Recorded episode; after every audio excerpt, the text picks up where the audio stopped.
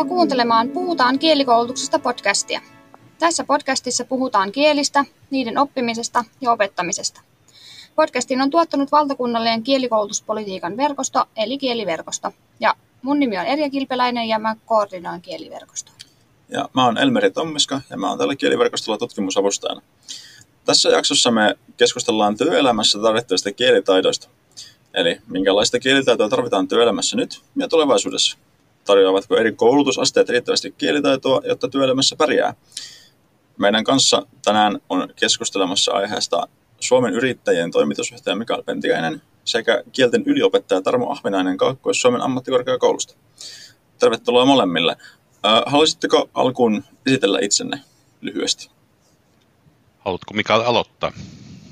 Joo, Mikael Pentikäinen on tosiaan nimeni ja toimin Suomen yrittäjien toimitusjohtajana. Suomen yrittäjät edustaa suomalaisia yrityksiä. Meillä on noin 115 000 jäsenyritystä, joista noin 50 000 on työnantajayrityksiä. Ne toimii kaikkialla tässä maassa ja, ja saa sillä tavalla hyvin suoraa palautetta ja tietoa siitä, että mikä, mikä tilanne yrityksessä on. Ennen tätä nykyistä tehtävää niin on toiminut media-alalla muun muassa päätoimittajana ja mediatalon, mediatalojen toimitusjohtajana. Joo, mä oon Tarmo Ahvenainen ja tosiaan kielten yliopettajana kaakkois ammattikorkeakoulussa. Me ollaan, riippuen vähän millä mitataan, niin Suomen noin kolmanneksi suurin ammattikorkeakoulu. Toimitaan Kotkas, Kouvolassa, Mikkeissä, Savonlinnassa. Ja mun toimenkuva kuuluu paitsi opettaminen, niin erilaiset kielten kehittämistehtävät.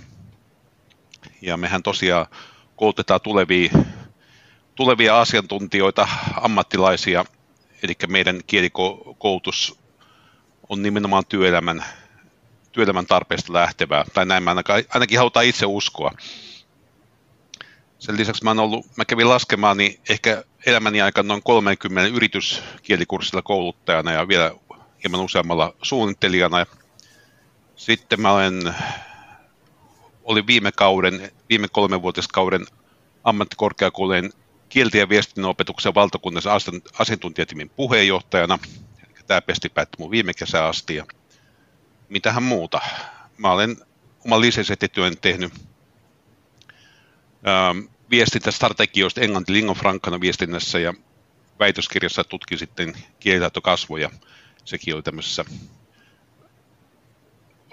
työelämäkontekstissa. Joo. Kiitos ja tervetuloa tosiaan molemmille. Joo, tervetuloa munkin puolesta. Äh, Otetaan tähän alkuun tämmöinen nopea lämmittely. Mitä kieliä te itse osaatte ja käytätte työelämässä? Ja sitten onko joku niistä semmoinen kieli, jota on oppinut nimenomaan töitä varten? No jos mä aloitan tota, vieraista kielistä tai ei äidinkielistä, niin, niin englantia tietysti käyttää, käyttää jatkuvasti ja ruotsia säännöllisesti. Ja näiden lisäksi sitten on opiskellut jonkun verran saksaa Saksaa tota, yliopistossa, kun suoritin kaupallisen puolen metähoitajan tutkinnon. Ja sitten vielä sen lisäksi ihan alkeita lukioaikana Ranskasta. Ja, ja tota, tämä on niin kuin mun kielitaito, ruotsin kielen taitoa sitten kävin vähän vahvistamassa myöskin tuolla varusmiespalveluksessa Dragsvikissä, että, mm. että osaan tämän Riktingen til Maatsaalevi ja Morolenken tahdissa Marsruotsin. Sitähän kutsutaan Drakanin murteeksi tätä, tätä ruotsin kielen, ruotsin kielen tota, tapaa tai tyyliä, tyyliä, mitä mä oon sitten Dragsvikissä oppinut, mutta tässä tehtävässä sanotaan, että englanti, ruotsi olisi sellaisia, joita olisi ihan hyvä osata. Hmm. Joo, mun kannalta tämä kysymys on tietysti vähän hankalaa, kun mä opetan kieliä, eli mä opetan pääasiassa englantia, jonkun verran venäjää, eikä ne on ne kielet, mitä mä oon opiskellut päätoimista yliopistolla – ruotsi on lähinnä nykyään vapaa-ajan kieli. Mä olen, kun Mikael oli toi armeijan ruotsi, niin mä oon taas erikoistunut viinaruotsiin, eli mä oon ollut Systembolagetissa myyjänä Tukholmassa. Mutta mä töissä en joudu hirveän paljon ruotsia käyttämään tällä hetkellä. Sitten mä osaan ranskaa sen verran, että pärjään turistina. Saksasta on käynyt pari alkeiskurssia ja sitten meillä oli aikana, kun englanti opiskeli pääaineena, oli pakollinen latina – se on, se on päässyt käyt, ruo, se on päässyt ruostumaan aika pahasti. No onhan tossakin aika moinen kielipaletti teillä molemmilla. Kyllä. Öö, mennään sitten tähän jakson varsinaiseen aiheeseen, eli puhutaan ensin vähän työelämän kielitaitotarpeista nyt tällä hetkellä. Et mitä te sanoisitte, että tietysti tämä tosi paljon vaihtelee sen mukaan, että missä on töissä, mutta millaista kielitaitoa työelämässä tarvitaan tällä hetkellä? Voitte tietysti vastauksessa niin vaikka rajata tai johonkin tiettyyn kontekstiin, jos haluatte.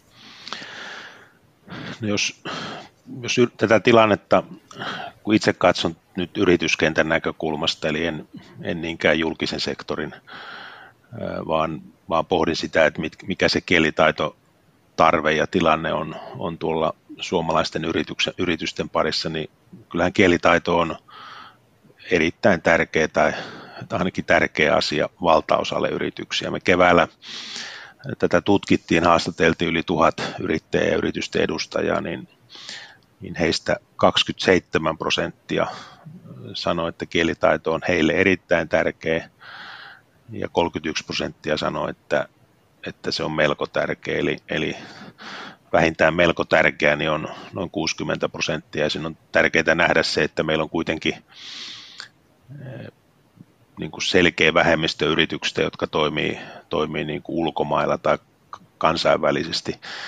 Mutta tämä osoittaa sen, sen tunnetun tosiasian, että tämmöisen Suomen kaltaisen vienistä elävän pienen kansakunnan ja myöskin vierailijoitaan hyvin palvelevan tai ainakin sellaisen kansakunnan, joka haluaa vieraitaan palvella hyvin, niin pitää panostaa kielitaitoon, jos se haluaa, haluaa menestyä. Mm-hmm. Haluatko kertoa tarkemmin tuosta teidän kyselystä, että mitkä kielet siellä erityisesti mainittiin? Joo, voin, voin kertoa. Eli, eli kun kysyttiin sitten, että mitä kieliä yrityksessä tarvitaan, niin kiinnostavaa on se, että eniten tai useimmiten mainitaan suomi ja englanti, 87 prosenttia mainitsee nämä. Eli englanti on tavallaan noussut niin kuin työelämän tai yrityselämän tämmöiseksi toiseksi kotimaiseksi kieleksi tai toiseksi käyttökieleksi. Myös Ruotsi on olennainen, 44 prosenttia yrityksistä kertoo tarvitsevansa Ruotsia ja sitten tulee Saksa 15 prosenttia, Venäjä 12 prosenttia ja Viro 6. Ja sitten jos katsotaan vielä vähän tarkemmin toimialakohtaisesti, niin, niin teollisuudessa korostuu Kiinan, Kiinan kielen merkitys. Eli voi sanoa, että englannin osaaminen on vähän niin kuin tämän ajan yleissivistystä, mutta Ruotsin rooli on myös hyvin merkittävä ja sen, sen osaamiseen pitäisi panostaa. Ja voi sanoa, että tänä päivänä niin kuin monelle pienellekin yritykselle kansainvälisyys on elinehto. Ja sen takia tämä kielten opiskelu ja sekä opinnoissa että työssä on, on yrityksille tärkeä asia. Pääsettekö tässä teidän tutkimuksessa ähm, siihen, että minkälaisissa tilanteissa tai minkälaista kielitaitoa niin kunkin, kunkin kielen kohdalla tarvitaan? Että kysyittekö tämmöistä? No kysyttiin sitä, että minkä tyyppisissä tehtävissä ja minkä tyyppisissä tilanteissa kielitaitoa tarvitaan. Ja varmaan näitä taustamuuttuja yhdistämällä voisi vois niin löytää myöskin ikään kuin, jos siellä on kielikohtaisia eroja. Mutta eniten sanottiin, että kielitaitoa tarvitaan asiakaspalvelussa 55 prosenttia, myynnissä 35 prosenttia, viestinnässä 28 prosenttia, mutta sitten myöskin tärkeitä on markkinointi, te, uuden teknologian käyttöönotto ja teollisuudessa korostuu sitten vielä tuotanto ja prosessikehitys. Eli, eli vaikka olisit työtehtävissä siellä tuotannossa käyttämässä koneita tai tekemässä valmistusta, niin, niin hyvin usein siinäkin työtehtävässä tarvitaan sitä kielitaitoa. Ja on tärkeää muistaa se, että Suomen teollisuushan niin kuin tyypillisesti on tämmöistä, tai me, meillä niin kuin välituoteteollisuutta, eli, eli, eli me emme tee alusta loppuun täällä, vaan me, me tehdään, käytetään laajalti osia, joita tuotetaan muualla ja sitten meiltä lähtevät tuotteet saattaa mennä vielä muiden tuotteiden osiksi eteenpäin, jolloin me ollaan niin kuin osa tämmöisiä kansainvälisiä arvoketjuja, jolloin sitten se myöskin se tuotannollisissa tehtävissä olevien, olevien kielitaito korostuu. Ja toi on oikeastaan todella hyvä lisäys, että ei voida ajatella, että käy pelkästään niin kuin korkeakouluttautuu ja sitten siellä hankkii yliopisto, yliopistosta ja ammattikorkeakoulussa sen kielitaidon ja sitten pääsee semmoisiin asiantuntijatehtäviin, vaan nimenomaan ihan kaikkien alojen ammattilaiset ja oli koulutustausta mikä tahansa, niin tarvii sitä kielitaitoa. Kiitos kun toit on esille. Joo, tämä on tärkeä, tärkeä pointti, että se ei tosiaan ole vaan niin kuin kaupparatsujen tai vienti-ihmisten niin kuin tehtävä osata sitä kieltä. Tietysti se on heille erityisen tärkeä, mutta myöskin siellä tuotannossa ja asiakaspalvelussa ja tukitoiminnoissa tarvitaan kielitaitoja. Nyt sitten, kun meillä on paljon työpaikkoja ja jossa on sitten myöskin todella paljon maahanmuuttajia, voi olla isossa yrityksessä kymmeniä jopa, muistelen, että postissa joku kertoi, että heillä on 70 eri, eri kieltä äidinkielenään puhuvia töissä, niin tämä kielitaito korostuu myöskin sitten ihan kotimaassa, vaikka työjohtamistehtävissä tai sitten ihan suorittavassa työssä, jotta sitten, sitten niin kuin pystyy ohjaamaan niitä, niitä työntekijöitä. Ja kyllä tämä englannin tulo, tulo toiseksi kotimaiseksi on silleen muuttunut, että jos mä ajattelen niin 20 vuotta sitten joku saattoi vielä kysyä insinööriopiskelijoilta, että miksi me opiskellaan englantia. Ei, en, en mä olisi kysymystä enää kuulu vuosikausiin. Että kyllä kaikki ymmärtää sen itsestäänselvyyden, minkä takia englantia pitää osata. Ruotsin tia- kohdalla tilanne on hieman toinen. Ja minkälaista se on se sun arki ammattikorkeakoulussa? Miten siellä näkyy että mitä tarpeita työelämällä on? Tai just, että miten tähän Ruotsiin vaikka sitten suhtaudutaan? No, Ruotsiin suhtaudutaan niin, että aika monelle se on sellainen tiukka paikka jo sen takia, että ne pohjataidot on heikot. Ja kun meillä on sitten lain, on tota, lainsäädännön vaatima B1-taso, mikä pitäisi Ruotsissa saavuttaa, niin se on monilla sitten, tai monilla, mutta joillakin se on se viimeinen asia, mikä on tutkinnossa tekemättä ja mikä on hankala saada läpi. Että.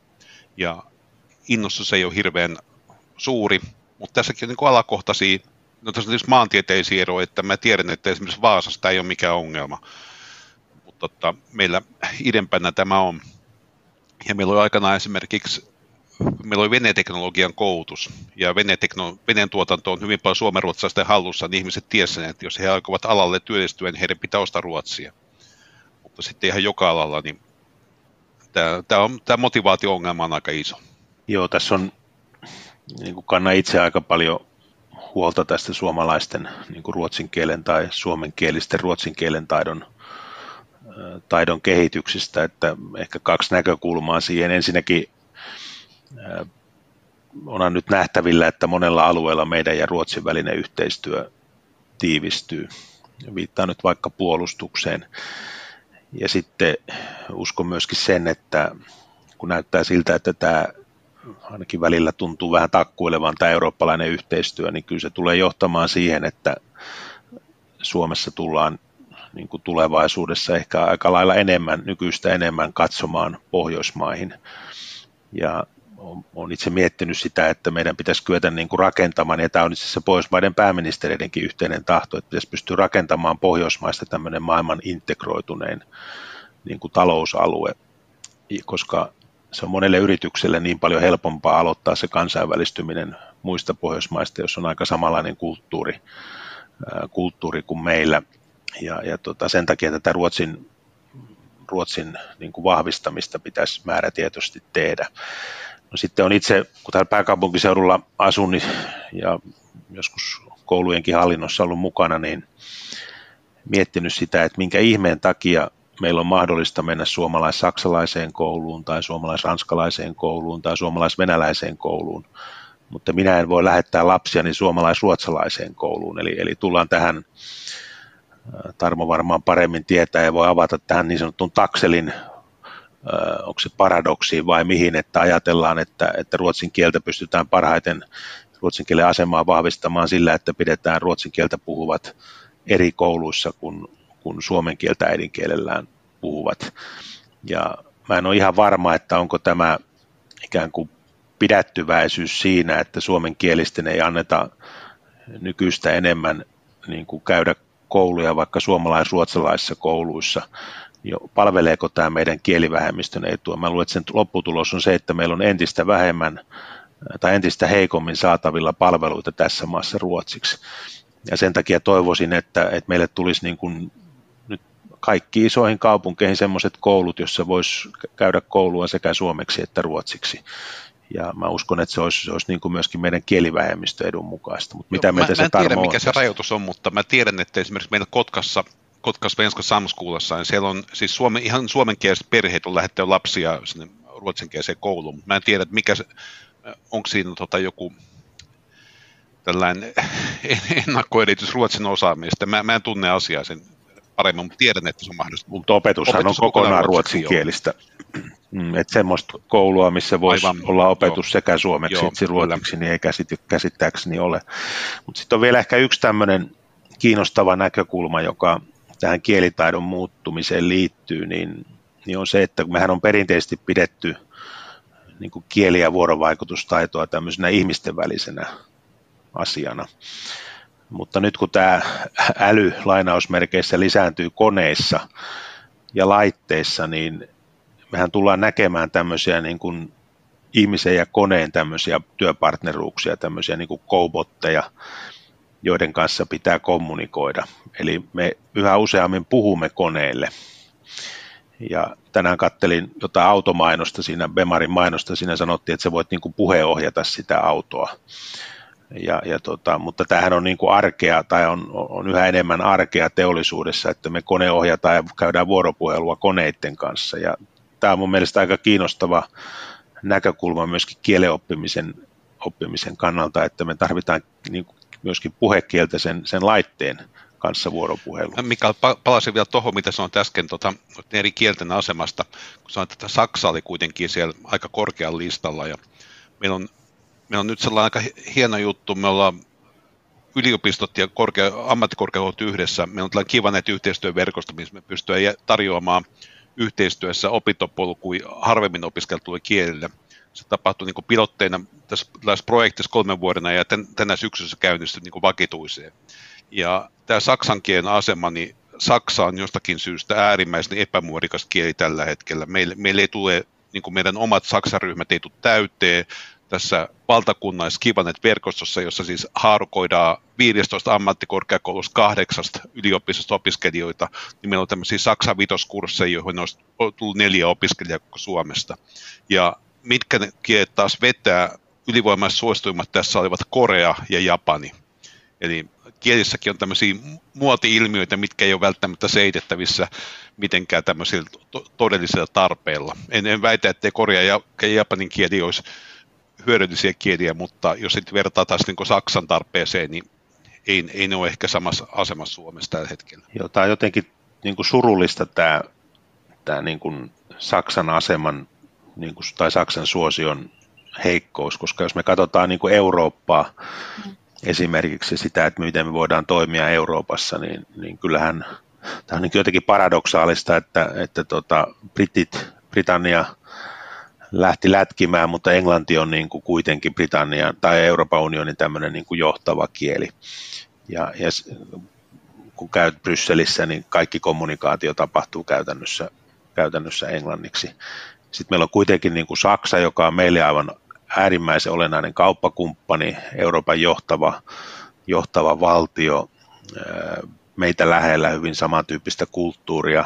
Sitten meillä on Ranska vielä siinä, siinä tota vieressä ja Ranskan, ranskan kielisuosiohan on vielä, eh, tai ainakin tämän meidän tutkimuksen mukaan, kun yritysten tarpeita, mä en pysty arvioimaan nyt sitä, että miten nuoriso, nuoriso suhtautuu, niin kyllähän meidän näitä eurooppalaisia valtakieliä pitäisi pystyä pitämään, pitämään esillä. Mutta tietysti tässä on vähän tämmöinen niin pienen kansan ongelma, että on niin paljon tärkeitä kieliä, mitä pitäisi opiskella, että, että me tuolla niin kuin maailmalla pärjätään, että, että se voi olla, että, että lataamme meidän nuorisoharteille liian kovat paineet opetella kaikki maailman kielet, että, tota, että pitäisi, pitäisi pystyä niin kuin vähän valitsemaan, mutta, mutta kyllä tämä, tämä kieli, kielitaito on niin kuin hyvin keskeinen, keskeinen osa tätä, tätä tota, työelämää ja yrityselämää. Paljonhan viime vuosina on just puhuttu tästä, että kielten opiskelu vähenee ja siitä ollaan todella huolissaan, mutta ehkä vähän tuohon, mitä Mikael sanoi, just se, että se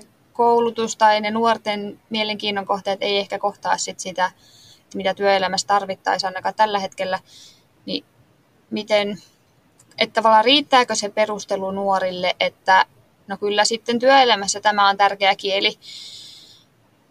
Se voi ehkä tuntua aika kaukaiselta vaikka alakoululaisen tai yläkoululaisenkin mielestä, että se työelämä on niin monen vuoden päässä. Et tässä on joku ristiriita, mutta miten tämä ratkaistaan, niin onko teillä tähän ajatuksia? No mun mielestä ei kannata lähteä liian aikaisessa vaiheessa motivoimaan niin kuin kielenopiskelua niillä työelämän tarpeilla, että ne, ne tulee sitten ne valinnat mun mielestä sitten, kun opiskellaan yliopistossa tai ammattikorkeakoulussa tai ammatillisessa oppilaitoksessa, että kyllä se niin kuin nuoren, lapsen ja nuoren kannalta niin ne motivaation, motivointitekijät on, on muut, muut, että pystyy matkustelemaan ja seuraamaan eri, eri tota, kieliä. Englantihan tuntuu nyt olevan semmoinen, että kun itsellä on viisi lasta ja katsoo, että miten ne vaikka mediaa käyttää, niin, niin välillä miettii, että tarvitseeko sitä englantia koulussa edes opettaa, koska ne oppii sitä niin kuin koko ajan käyttämällä niin kuin muuten. Että onko, olisiko se niin kuin järkevää sitä kouluresurssia käyttää sitten johonkin muihin kieliin, joissa koko ajan niin kuin käytät, seuraat YouTubea ja muita englannin kielellä, niin, niin kyllä sitä kielitaitoa niin kuin siinä kertyy vähän niin kuin itsestään. Mutta sitten on paljon semmoisia kieliä, jo, jo, joita ei niin kuin käytetä koko ajan. Mä olen samaa mieltä Mikaelin kanssa silleen, että jos mä olisin diktaattori, niin mä muuttaisin englannin aseman lainsäädännössä kokonaan niin, että ei olisi taas tilanne, että valitaan englanti tai joku muu, koska englanti on niin murskaava merkitykseltään, Eli minusta olisi hyvä, että jokainen opiskelisi eka, ekana kielenä jotain muuta kuin englantia, ja sitten kaikille tulisi se englanti pakoisen toisen kielen, että vanhempien tarvitse miettiä, että jos se, mä valitsen nyt lapsen englantia, että saako englantia koskaan. Ja se eka kieli olisi aina joku muu, sitten se ehtisi oppimaan. Mutta mä olen ihan samaa mieltä kanssa, että ei, ei, ei alakoululaiselle työelämän tarpeet ole ehkä, ehkä se tota, asia, voi perustella, tota, motivoida, mutta toisaalta on se, että kun tämä kielten opiskelu on aika pitkäjänteistä puuhaa, että aika harvoin ehtii aloittamaan alkeesti sitten korkeakoulussa sen kieli ja saavuttamaan sen tämmöisen toimivan kielitaidon sen tutkinnon aikana. Niin, ehkä voidaankin sitten kysyä, että mikä on riittävä kielitaito? Että jos yliopistossa joku vaikka aloittaa, sanotaanko sitten Venäjän ihan täysin uutena kielenä puhtaalta pöydältä, niin ehtiikö siinä saavuttaa semmoista tasoa, mistä on sitten niin kuin hyötyä töissä tai kun valmistuu? Se riippuu varmaan mitä tekee. Mä oon kuullut, että meidän logistiikkainsinöörit sanoo, että heillä on tuota Kotkan satamassa firmat saanut, että jopa Venäjän alke, alkeiden hallinta on edullinen työnhakutilanteessa. Ja, mutta että kyllähän se, tässä, tässä on tota se, että ensinnäkin, kun meillä on tällainen kurssimuotoinen tämä systeemi, niin tavallaan kun sä opiskeltaan puoli vuotta, sä teet uudestaan aina joka kerta päätöksen, jatkanko vai enkö, jatkanko vai enkö, onko mun puhtii tähän näin, niin se usein sitten lopahtaa siinä ennen kuin pääsee vaikkapa B1-tasolle. Ja toinen on se, että vaikka on yksi tai kaksi opiskelijaa, kun se puhti riittäisi, niin niitä on niin vähän, että korkeakoulu huomaa, että ei, nyt tulee niin pieni ryhmä, ei me pysty opettamaan tälle, näille tätä. Että tämä on tota, tämä meidän tällainen hyvin tämä kurssimuotoinen opiskelu, mikä on ilmeisesti tulevaisuudessa vie menossa niin tämmöiseen pienempään pirstaloituu, pir, pirstalaisempaa osaamisten hankkimiseen, niin se ei ole kielenopiskelun kannalta kovin hedelmällinen. Jos mä vertaan sitä, että meillä on tällainen, meillä on ranskalainen yhteistyöoppilaitos, korkeakoulu, joka kouluttaa insinöörejä, niin heillä on tämän hyvin vanhanaikainen opetussuunnitelma, eli opiske, opiskelijat valitsevat opintojen alussa englannin lisäksi joko saksan tai espanjan, ja he opiskelevat sitä koko opintojen ajan, neljän vuoden ajan, ja heillä on B1-tason kielitaito siinä vaiheessa Saksasta ja Espanjassa kaikilla, kun he valmistuu. Meidän samanalla insinööreillä katsoin just, niin tota, yhdelläkään ei ole B1-tason kieliopintoja tota, opintosuunnitelmassa. Heillä on noin viidesosalla on alkeisopintoja Saksasta, Venäjästä tai Espanjasta. Ja tämä, mm. tämä meidän koulutusrakenne ei tue sitä, että pystyisi hankkimaan tälle pitkäänitteisesti hyvän kielitaidon korkeakouluopintojen aikana. Okei, okay. erittäin mielenkiintoista. Tuohon, että mikä on niin kuin riittävä kielitaito ja mistä kielitaidosta on, on hyötyä, niin siihen ehkä pari näkökulmaa. Että ensinnäkin se kielitaidon riittävyys, mikä on riittävä kielitaito, niin se riippuu tilanteesta ja tehtävästä. Tämä on vähän niin kuin ihmisen työkyky, kun puhutaan, että jotkut osa, osatyökykyisiä ja niin edelleen, niin ihmisen työkykyä aina pitäisi arvioida sitä tehtävää vasten. Että se voi olla, että sä oot osatyökykyinen johonkin tehtävään, mutta täysin työkykyinen toiseen tehtävään. Ja sama on, on kielitaidossa, että, että se kielitaito voi riittää yhteen tehtävään, mutta ei riitä, toiseen tehtävään. Sitten toinen näkökulma on se, että hyvin harva meistä, ehkä kukaan, ei osaa kieltä koskaan niin kuin täydellisesti. Että voit osata paremmin tai huonommin ja voit osata hyvin, hyvin mutta, mutta ei niin kuin pidä asettaa itselle myöskään liian kovia vaatimuksia tavallaan siitä, että pitää olla täydellinen kielitaito, vaan... vaan ei, ei kukaan osaa edes äidinkieltä täydellisesti. Näin se on, ja, ja joskus tarvitaan sitä kielitaitoa enemmän, joskus tarvitaan vähemmän, joskus on tärkeää puhua edes vähän ja sillä tavalla viestiä sitä niin kuin toisen kunnioittamista ja halua ymmärtää, ymmärtää häntä, että tämä on ehkä hyvä, hyvä muistaa. Joo, mä muistan muutama vuosi sitten tuolla kieliparlamentissa oli puhetta työelämän kielitaidosta. Sieltä tuli myös työelämän edustajat kaksi sellaista asiaa, mitkä jäi mieleen, mitkä on vähän erilaisia näkökulmia kielitaitoa. Ja toinen on tällainen heittäytymistaito, että joskus tulee tilanne, että sun pitää selvittää vaan se tilanne, vaikka käyttäen kaikki mahdollisia kieliä, joita sä osaat vähän ja käsi, käsi jatkossa, ja sun pitää vaan selvittää se. Ja se on niin osa kans, joskus se kielitaidon tarve on tällainen, ja joskus se taas on se, että se esimerkiksi pystyt vakuuttavasti esiintymään. Että silloin kun se on mahdollisuus valmistautua siihen tilanteeseen, niin sä osaat tehdä sellaisen, sellaisen vakuuttavan suorituksen, ja se vakuuttavakaan ei tarkoita sitä, että sun kielitaito on täydellinen, mutta se osaa se viesti viedä perille. Ja tässä on myös yksi juttu, että mehän ei, niin kuin ammattikorkeakoulussakin, kun mä opetan englantia, niin mä en ajattele, että mä opetan englantia, vaan mä opetan ää, työelämän viestintää englanniksi ja sinun näkökulmasta on pikkasen erilainen. Joo, toi on hyvä pointti. Muistan, kun kerran nuorena toimittajana oli toimittajaporukassa käymässä Kiinassa ja, ja tota, varmaan oli, olisiko ollut 90-luvun alku, alkupuolta ja seurueessa oli sitten mukana tämä legendaarinen radiotoimittaja Pentti Lumme, joka teki aina ravintolassa kaikki tilaukset suomeksi. Hyvin silleen vahvasti il, il, ilmehtien ja, ja tota, osoittaen ja hän sai aina juuri sen ruoan, mitä tilasi. ei osannut sanakaan Kiinaa, mutta kykeni, kykeni vuorovaikutukseen sillä tavalla, että hänen selkokielisestä Suomesta tämä kiinankielinen tarjoilija sai sen verran hyvin selvää, että toi oikein takana. Mm. Kyllä. Kieli on kommunikaation väline.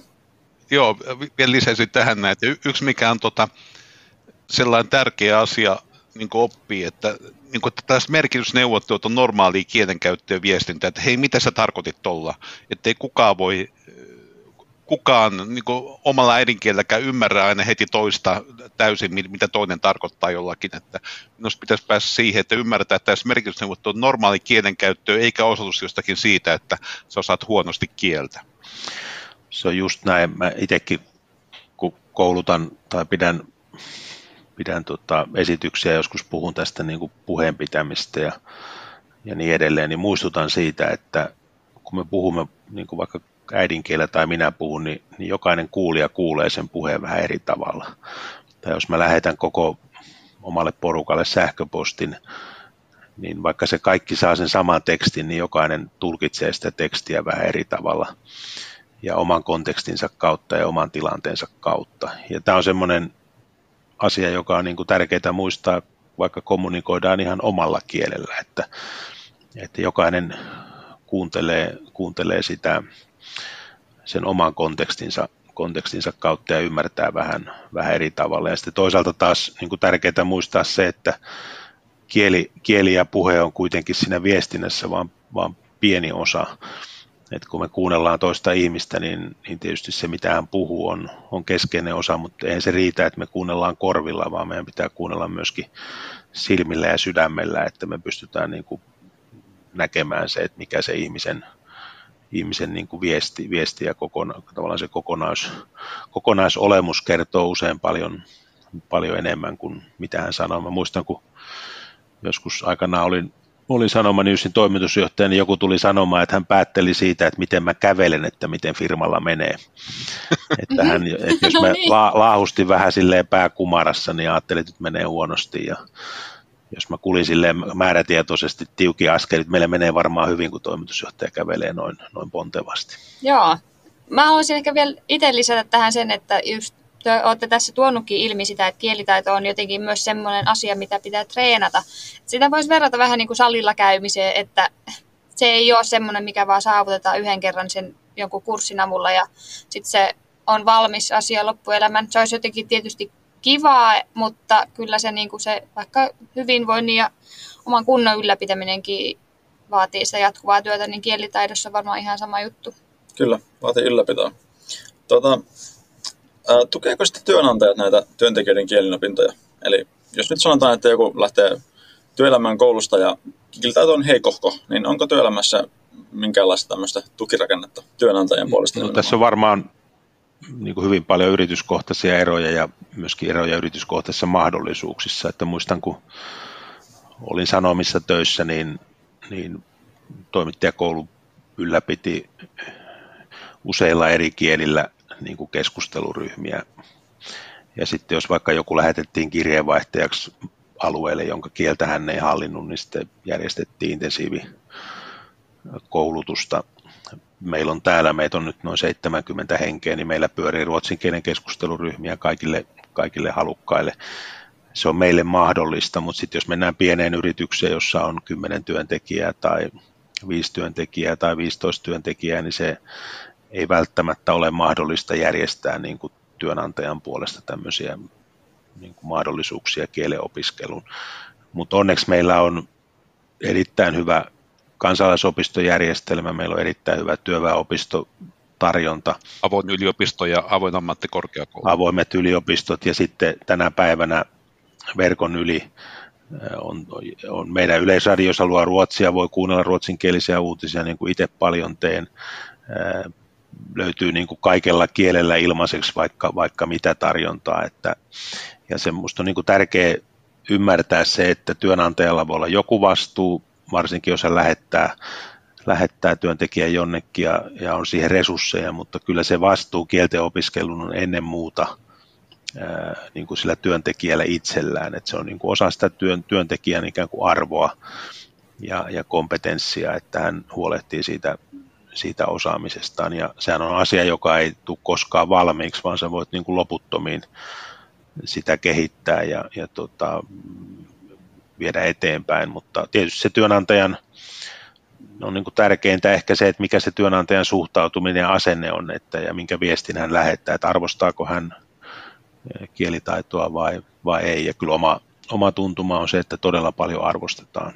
Mm. Mä olisin halunnut vielä tuota, Tarmolta tästä koulutuksesta kysyä, kun sä oot tosiaan siellä ammattikorkeakoulussa ja oot nähnyt tässä vastuutiimin puheenjohtajana varmasti aika laajasti tätä niin kuin korkeakoulutuksen kenttää Suomessa, niin mitä sä sanoisit, mikä se on tällä hetkellä se kiel- kielten opetuksen tai kielten opiskelun tilanne? Et jos ajattelee sitä, että ne lähtee sit sieltä työelämään, niin mitä, onko asiat hyvin vai mitä pitäisi kehittää? Ähm, sanotaan, että se asia, mistä mä en ole, mistä on kaikkein vähiten huolissani, on englanninkielen osaaminen. Eli, mutta että jos me se on se, että meidän ammattikorkeakoulussa ja varmaan yliopistossa hyvin paljon samalla tavalla on se, että opintojen aikaan se pakollinen englannin kurssihan on, se on yksi tai kaksi kurssia. Se on ehkä kaksi kolmen opintopisteen kurssia tai yksi viiden opintopisteen kurssia. Niin eihän sen kenenkään ihmisen niin kuin peruskielitaito hirveästi parane. Eli se ihminen lähtee todennäköisesti samaiseen niin peruskielitaidon ulos, millä se on tullut, jos hieman kärjistetään. Mutta hän pääsee niin kuin, treenaamaan tavallaan niissä oman alan tilanteessa oppimaan omalla sanastoja ja muuta. Ja opiskelija on nykyään aika hyvä englanninkielen taito, kun he tulee. Semmoisia ongelmallisia asioita sitten on no, se, että joillekin tämä ruotsin kieli on ongelma, ja sitten on yksi, että meillä valitettavasti nyt on meidän ammattikorkeakoulun vaintakoejärjestelmän uudistuksen takia meillä on hirveästi opiskelijoita, jotka ei osaa suomea riittävästi tullessa ja he keskeytyy opinnot sen takia. Meillä oli aikaisemmin tällainen karsiva suomenkielen koe ja nyt sitä ei enää ole ja se on ongelma. Ja sitten on tietysti tämä ongelma, että missä puhuttiin aikaisemmin, että meillä on vähentynyt 20 vuotta sitten, kun mä aloitin, niin meillä oli vielä koulutusohjelmia, jossa oli pakollinen kolmas vieraskieli ruotsin ja englannin lisäksi. Tällä hetkellä esimerkiksi meidän ammattikorkeakoulussa ei ole yhtään sellaista. Eli joko ne koulutusohjelmat on kokonaan hävinnyt tai niistä on poistettu tai kolmas pakollinen vieraskieli. Eli kaikki muut englannin ja ruotsin lisäksi opiskellaan vapaavaintaisesti ja niiden tarjonnassa on sitten ammattikorkeakouluttajien hirveästi eroa, kuinka paljon tarjotaan. Ja nyt tämä Kivanet-yhteistyö tietysti auttaa asiaa jonkun verran, että se pystytään tarjoamaan verkkokursseina ja varsinkin kun tämä verkkopedagogiikka on kehittynyt, että se, ei, se on ihan toista kuin vielä sanotaan viisi vuottakin sitten. Että mä, mä näen niin valoa siellä, siellä niin sen suhteen, että meillä olisi periaatteessa mahdollisuus tarjota. Se, se, mikä minusta on taas pelottavaa, on se, että jos opetussuunnitelma muuttuu enemmän tämmöiseen pirstalaiseen suuntaan, niin kaikki tämmöinen pitkäjänteinen opiskelu, niin se on entistä hankalampaa ja sitä kielessä kuitenkin tarvittaisiin. Joo, kaksi, kaksi näkökulmaa. Että ensinnäkin mä olen vähän huolissani siitä, jos jonkun opiskelijan opiskelut keskeytyy sen takia, että hän ei osaa riittävästi suomea. Että on tietysti tärkeää, että Suomessa osataan niin kuin suomen kieltä tai ruotsin kieltä tai, tai, tai saamen kieltä näitä meidän omia kieliämme, mutta kyllä me tiedetään myöskin se, että täällä pärjää ihan hyvin, vaikka ei osaa suomea. Ja, ja, tota, ja kun me tarvitaan niin kuin todella paljon työperäistä maahanmuuttoa Suomeen, niin se on vähän niin kuin sulaa hulluutta sillä perusteella, että joku ei tätä meidän yksinkertaista kieltämme osaa, niin, niin, tota, niin kuin jotenkin niitä opintoja estää tai keskeyttää. Että Hei, tota, siinä... Joo, mä sanon vielä tähän näin, että se on, ää, meillä, meillä, on, meillä on hirveän paljon, paljon tehty viime vuonna niin kuin tavallaan työtä sen eteen, että meillä on erilaisia tämmöisiä valmentavia ohjelmia, missä on niin kuin tehokas suomenkielinen valmennus siihen, mutta ne, välttämättä ne opiskelijat ei tule sitä, sitä kautta sinne.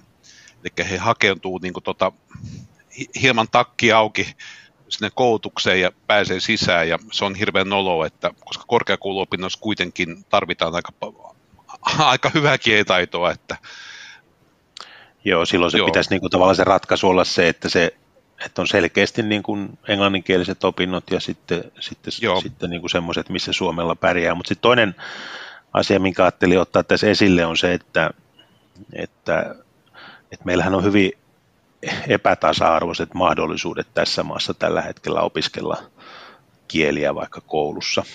Ja meillä, meillä jatkossa, kun tämä, tämä väestö keskittyy ja monet paikkakunnat niin kuin vauhdilla tyhjenee, niin on entistä vaikeampi niin kuin perinteisin tavoin pienillä paikkakunnilla saada niin kuin mahdollisuuksia pienten kielten tai vähemmän suosittujen kielten opiskeluun. Ja tämä on asia, johon niin kuin pitäisi pitäisi kiinnittää huomiota ainakin parilla tavalla. Yksi on se, että, että pitäisi enemmän pohtia tätä niin kuin oppilaitosrajat ylittävää yhteistyötä sekä lukioiden että ammatillisten oppilaitosten että ammattikorkeakoulujen ja yliopistojen kanssa. Ja, ja, mahdoll- ja sitten ehkä jopa niin, että jos meillä on sitten vaikka jossakin Puumalassa tai Sulkavalla saksan kielen tai jonkun muun kielen opettaja, että me voitaisiin sitten jotenkin niin kuin myöskin hänen kieli, taitoaan ja opetustaitoja mm. hyödyntää niin kuin laajemmin myöskin se oppilasaineksen ulkopuolella, myöskin siellä työelämän niin kuin opet, opettamisessa.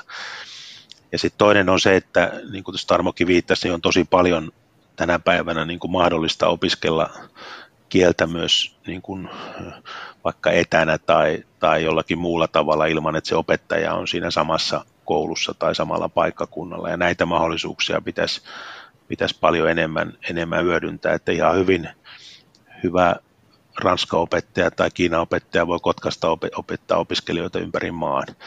Ja, ja tähän, tähän pitäisi mm. kiinnittää mm. enemmän huomiota. Joo, mä oon miettinyt just, että meidän Kivanet-järjestelmää, missä nyt korkeakoulussa tehdään niin, että opettaja istuu vaikka Oulussa ja siellä on eri, eri korkeakoulujen opiskelijoita, niin tota, että tämä sama mallihan periaatteessa voisi toimia myös lukioissa tai peruskoulussa, ammatillisessa mm. oppilaitoksessa. Ehdottomasti.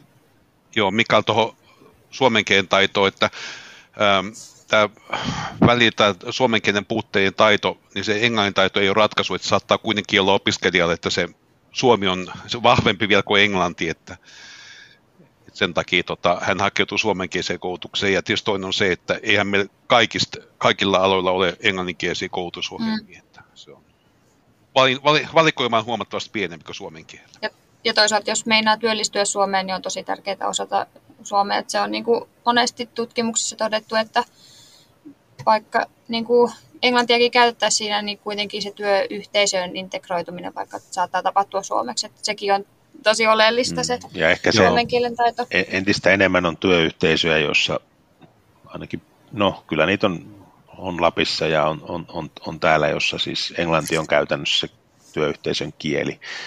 Ja, mutta se ikään kuin se, mitä itse pidän tärkeänä, että jos me halutaan sitten, että nämä, nämä muualta tulleet ja muut, muita kieliä äidinkielellään puhuvat niin kuin viihtyy täällä tässä maassa ja pääsee niin kuin tähän meidän maan kulttuuriin ja muuhun kiinni, niin silloin sitten se kielitaito. Että se ei välttämättä olekaan niin kuin se työ, työ se päämotivaattori, vaan se, että kotoutuu mm. tähän yhteiskuntaan, niin siinä se suomen kielen, suomen kielen jonkunlainen taito on, on tarpeen. Kyllä. Joo. Ö, Tämän jakson työnimi nyt ainakin on tulevaisuuden työelämä ja kielitaito, niin onko teillä mitään näkemystä siihen, että minkälaista kielitaitoa tarvitaan tulevaisuudessa ja tulevaisuuden työelämässä? No, ennustamisen tekee hankalaksi ainakin kolme asiaa. Yksi on se, että me ei tiedetä ihan tarkkaan, minkälaisia työtehtäviä nimikkeet tulee olemaan. Eli 20 vuotta sitten ei voinut ajatella, että minkälaista kielitaitoa tarvii pakohuoneen ohjaaja tai influenceri. Ja tämä on yksi. Toinen on sitten, että tietysti nykyisetkin työtehtävät muuttuu, että sanotaan vaikkapa, että en olisi voinut aavistaa, että 20 vuotta sitten, kun opitan kokouskäytäntöjä, että pitää opettaa verkkokokouskäytäntöjä, että puheenjohtajan pitää kysyä että, tai neuvoa, että hei saa sen mikrofonin päälle sieltä nuolesta. Ja sitten kolmas on se, mihin Mikael jo viittasi, että tämä ihmisen ja koneen vuorovaikutus, että mikä on tavallaan, mitä siltä saadaan tapahtua ja toisaalta, että minkälaisia apuneuvoja meillä on käytettävissä, että mitä, mit, mitä me voidaan käyttää niin kuin esimerkiksi suullisessa vuorovaikutuksessa niin kuin ihan tälleen sillä hetkellä, pystytäänkö me käyttämään tai kielestä apuneuvoa ja miten nämä tämmöiset esimerkiksi konekäännösohjelmat kehittyy. Että nämä on semmoisia asioita ainakin, mitkä va- va- va- vaikuttaa tähän kuvaan. Joo, tämä on, tämä on todella niin kuin kiinnostava tämä, että miten nämä käännös- ja tulkkausteknologia kehittyy, että mennäänkö me semmoiseen, ollaanko me kohta semmoisessa maailmassa, että kun minä puhun tässä näin, niin te kuulette mua sillä kielellä, millä te haluatte, ja, se kääntyy niin kuin se ikään kuin reaaliaikaisesti ja konevoim, konevoimin se, se puhe sille kielelle, millä haluan kuulla. Ja jos, jos tämmöinen niin kuin vallankumouksellinen tavalla reaaliaikainen tulkkausteknologia tai läheskään reaaliaikainen kehittyy, niin onhan sillä niin kuin iso muutos. Mutta se ei tietenkään poista sitä niin kuin vuorovaikutustaitoja ja vieraiden kulttuurien ymmärryksen, ymmärryksen tarvetta, että, että se, eikä se varmasti tule poistamaan sitä, sitä kielitaidon tarvetta. No sitten toinen tämmöinen kiinnostava tekijä, joka tähän varmasti vaikuttaa, on tämä työn monipaikkaistumisen tai etätyön lisääntyminen. Et käytännössä sä voit ikään kuin istua missä istut ja tehdä töitä melkein minne vain. Ja me ehkä tullaan näkemään tämmöinen palvelualojen etämaahanmuutto. Et kun tähän asti on ikään kuin tuotannolliset asiat on saattanut siirtyä, osa arvoketjusta on siirtynyt jonnekin, mutta kohta me voidaan olla siinä tilanteessa, että, että myöskin palvelualoilla tulee tapahtumaan entistä enemmän sit, sitä etämaahanmuuttoa tai tämmöistä, että me hoidetaan niitä palvelualan tehtäviä. Saatetaan istua Helsingin Pasilassa, mutta käytännössä ollaan niin kuin jonkun tehtaan tai jonkun ohjaamossa niin kuin oltaisiin sillä paikalla. Ja mitä kaikkea tämä tulee vaikuttamaan tähän, tähän tota, kieli, kielitaitotarpeeseen, niin on, on kiinnostava nähdä. Tässä on tullut todella paljon hyviä näkökulmia ja tärkeitä näkökulmia ja on ollut todella kiva keskustella teidän kanssa. Ihan tällaisena viimeisenä kysymyksenä, haluaisitteko tiivistää, että mitä te opitte tästä, kun keskusteltiin, tai mikä teidän mielestä oli erityisen tärkeää, että joku semmoinen asia, minkä toivotte, että kuulijoille jää sitten viimeisenä asiana mieleen? Niin. No mulla ehkä jää tästä semmoinen tuntuma, että vaikka me kannetaan paljon huolta ihan aiheellisestikin tästä kielitaidon kehittymisestä, niin meillä on kuitenkin Suomessa kohtuullisen hyvin, hyvin tämä tilanne, että meillä on erittäin pätevät kieleopettajat täällä ja meillä on tota, motivoituneet opiskelijat ja, ja sitten tämä uusi kaiken uuden teknologian ympärillä tapahtuva, tapahtuva kehitys, niin myöskin sit johtaa siihen, että yhä useampi myöskin käyttää siinä omassa arjessaan niitä vieraita kieliä. ilman, että ollaan missään opetustilanteessa mukana. Että kielien käyttämistä on tullut osa ihmisten arkea. Kun mainitsit, että meillä on tosiaan kieli iso asema koulussa, niin näinhän on esimerkiksi Ruotsissahan ei ole ollenkaan sellaista systeemiä niin kuin meidän Suomessa, että kaikissa korkeakoulututkinnoissa olisi pakollisia vieraat kieliä tai englannin opintoja esimerkiksi. Se on, se on meillä Suomessa se on hyvin merkittävä asema. Se ehkä, mikä minulle jäi Mikaelin puheesta nyt päällimmäisenä mieleen, oli se, että se ruotsin kielen tärkeys edelleen, mikä se, mikä se yritysmaailmassa on, mikä ei ehkä meille, meille sillä tavalla näy. Se on ihan, ihan hyvä viesti viedä myös opiskelijoille päin, että sitä ruotsia ihan oikeasti tarvitaan. Hmm. Joo, toi on kyllä ehkä se, mikä itsellekin ei mieleen päällimmäiseksi. Toisinaan kun internetissä foorumeilla seuraa keskustelua vaikka pakkoruotsista, niin tulee ihan sellainen mielikuva, että koko kielen voisi poistaa tästä valtiosta eikä mitään tapahtuisi, mutta ei sitä olla ihan niin. Niinpä. Mulle jäi ehkä eniten mieleen se, että te toitte tosi kiinnostavasti esiin sen, että kieli ei ole vaan pelkkää sitä sanastoa tai sitä, että osaa sen kieliopin, vaan nimenomaan sitä vuorovaikutusta ja just sitä kaikkea eleitä, ilmeitä ja sitä kehollista olemista ja tavallaan haluaa myös ymmärtää niitä kanssa vuorovaikuttajia, että jotenkin se oli ehkä itselle se kaikkein oleellisin. Ja just se, että kielitaitoa pitää myös kehittää jatkuvasti, että se ei ole kerralla valmista, ei tulekaan valmiiksi ikinä. Joo. Me varmaan lopetellaan tässä kohtaa. Halutaan kiittää teitä molempia tosi kiinnostavasta keskustelusta ja tosi kiva, että pääsitte keskustelemaan tähän kieliverkoston Puhutaan kielikoulutuksesta podcastiin. Joo, kiitos. Kiitos. kiitos.